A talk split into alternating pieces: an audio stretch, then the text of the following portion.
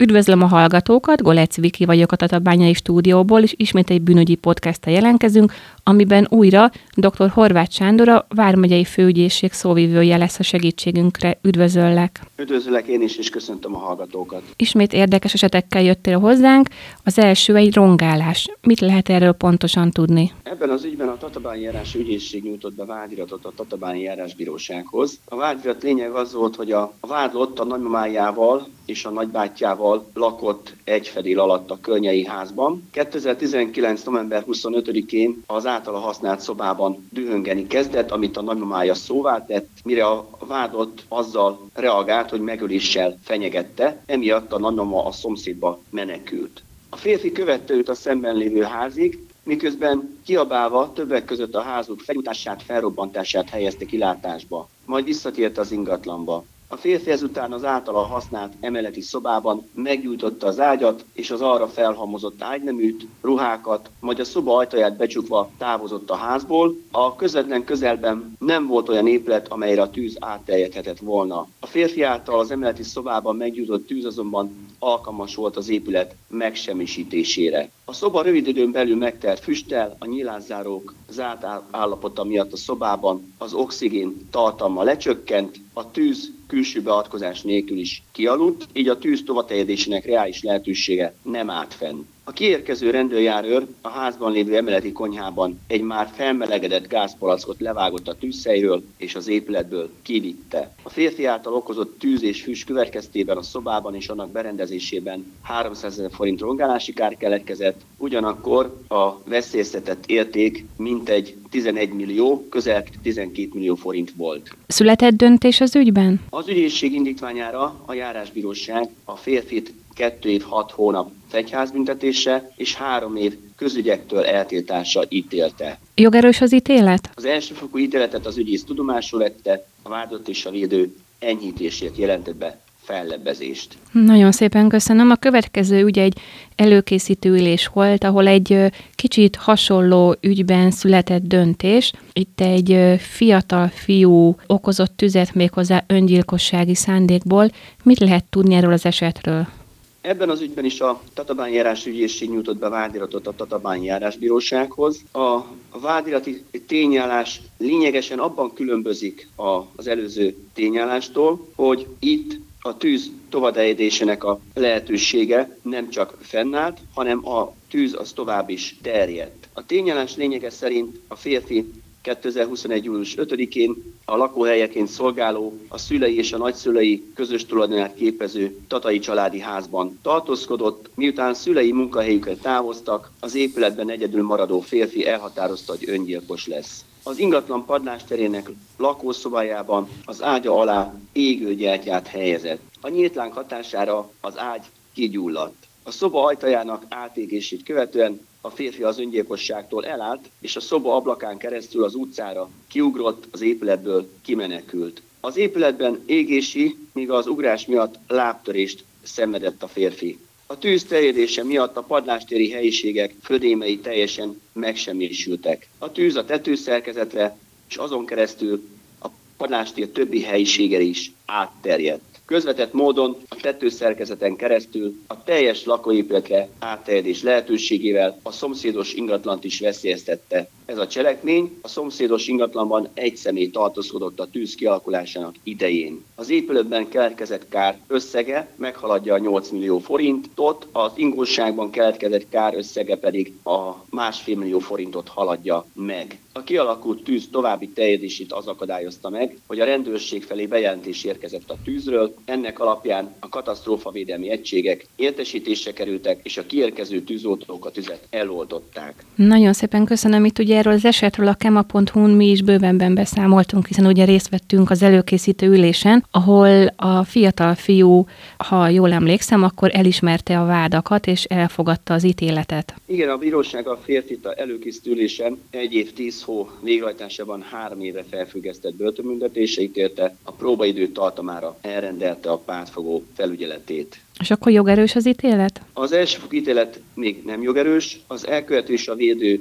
tudomásul vette ugyan, az ügyész azonban három munkanapot tartott fenn a jogorvoslati nyilatkozat megtételére. Köszönöm szépen. A harmadik eset, amiről beszélni fogunk, az egy eléggé összetett ügy, és itt több büntetet is elkövetett az úriember, aki a bíróság elé került. Mik voltak ezek? Ebben az ügyben a Komármai Járásügyészség két vádiratot nyújtott be. Előbb garázdaság védsége, majd testisértés büntette, zaklatás védsége, rongálás védsége és garázdaság védsége miatt. Ezt a két ügyet a Komármai Járásbíróság egyesítette. Az egyesített ügyben egy ítéletet hozott. Ha jól tudom, akkor ez az úriember a szabadulása napján követte az egyik bűnesetet. Igen, az egyik vádirati tényállás lényege szerint a férfi 2021. július 4-én szabadult egy 90 napos elzárás büntetéséből. A szabadulásának napján nagy mennyiségű alkoholt fogyasztott, ezután az esti órában megjelent egy komáromi vegyesboltnál. Az eladó az itassága miatt azonban nem szolgálta ki őt, ezért a férfi szidalmazni kezdte. Ezután az eladó bezárta az üzletet, ezért a férfi a bejárati ajtó üvegét ütötte, ordibált, valamint több alkalommal az eres csatornába is belefejelt, a rongálással így 3000 forintkát okozott. Mi volt a következő eset, ami az ő nevére róható? A következő esetben ami időben is követi ezt a cselekményt. 2022. december 3-án, szintén itt a állapotban este a Komáromi autóbusz pályadvaron oda ment az egyik kocsiállásra éppen megérkező menetrend szerinti autóbuszhoz, hangosan kiabálva, ököllel ütlegelt és rugdosta a busz oldalát. A férfi a cselekményével az autóbuszról leszálló egyik utas felszólítására és közbelépésére hagyott fel. A férfi cselekményének következtében az autóbusz karosszériáján karcolások keletkeztek, ezzel 2000 forint rongálási kárt okozott. Ugye az ő számlájára nem csak az róható fel, hogy vandálkodott, rongált, hanem sajnos testi sértést is elkövetett, és erre nem kellett már sokat várni. Ráadásul az egyik idős rokona ellen emeltkezett. Mi történt akkor? Ennek a vádiratnak a lényege szerint a férfi 2023. január 19-én este a Komáromi lakásban, ahol a nagyszülője él, a állapotban egy késsel a kezében hőbörgött, öngyilkossággal fenyegetőzött, a nagyszüleit azzal fenyegette, hogy megöli őket. Ennek során a lakásban megrongált egy ajtót, egy asztalt, földhöz vágta a nagymamája mobiltelefonját, amin a sértett segítséget akart kérni, így a telefon összetörött. Ezen kívül bántalmazta a 83 éves nagypapáját úgy, hogy miközben a sértett egy kitört ajtót akart felállítani, a férfi belerugott az ajtóba, ennek következtében a sértett keze több helyen megsérült, ezek a sérülések 8 napon belül gyógyultak. A rongálással 67.500 forintkát okozott a nagyszüleinek. Ezután a férfi kiment a lépcsőházba, ott tovább őrjöngött, ordibált, ütötte a falat, belefejelt a lépcsőház ablakába, ami kitörött, így 39.411 forint rongálási kárt okozott. A cselekményét a lépcsőházban lakók közül többen észlelték. Ebben az egyesített ügyben milyen döntés született? Az egyesített ügyben az ügyészség indítványára a bíróság a férfit 2 év 10 hó börtönbüntetése, valamint 3 év közügyektől eltiltásra ítélte. Jogerős a döntés? Az elsőfokú ítéletet az ügyész tudomásul vette, a vádott és a védő három munkanapot tartott fenn a jogorvoslati nyilatkozat megtételére. Nagyon szépen köszönöm. Az utolsó ügy, amivel érkeztél hozzánk, ez egy kicsit kacifántos. A kemma.hu is beszámolt róla, ennek most volt a tárgyalásának a lezárása, és egy olyan különleges helyzet állt elő, hogy sem a sértett, sem a vádlott nem vett részt a tárgyalási folyamatban, hiszen ugye ők egy külföldi állampolgárok, és már korábban visszatértek a saját országukba, így elég nehéz volt a ügy lefolytatása, és valószínűleg a bírónak a döntése is, de mondjuk el is, hogy mi volt ez az eset. Igen, ebben az ügyben a Komárom-Esztergom vármegyei főügyészség emberül is büntettének kísérlete miatt nyújtott be vádiratot a tatabányai törvényszékhez. A vádirati tényállás lényege szerint az elkövető és a sértett 2020. évben együtt dolgoztak egy komáromi csarnok építési területén. A sértett takarítóként végezte a munkáját, amit a vádott felügyelt. Az elkövető május 9-én 16 óra körül időben ismeretlen okból arra utasította a sértettet, hogy másszon bele egy a személy gyűjtésére szolgáló takarófóliába. A sértett nem akart belépni a zsákba, de a vádlott betolta őt, majd intett a csarnokban munkát végző targoncásnak, hogy a targoncával menjen oda és nyomja össze a zsákot. A targoncát vezető férfi nem tudott arról, hogy a zsákban egy ember tartózkodik, ezért a targonca villáival megkezdte a zsák összelapítását, majd a sértett kiabálására abba hagyta ezt a műveletet. A vádott és egy másik férfi ekkor kiszabadította a sértettet a takarófóliából, a targoncát vezető férfi pedig telefonon értesítette a mentőszolgálatot.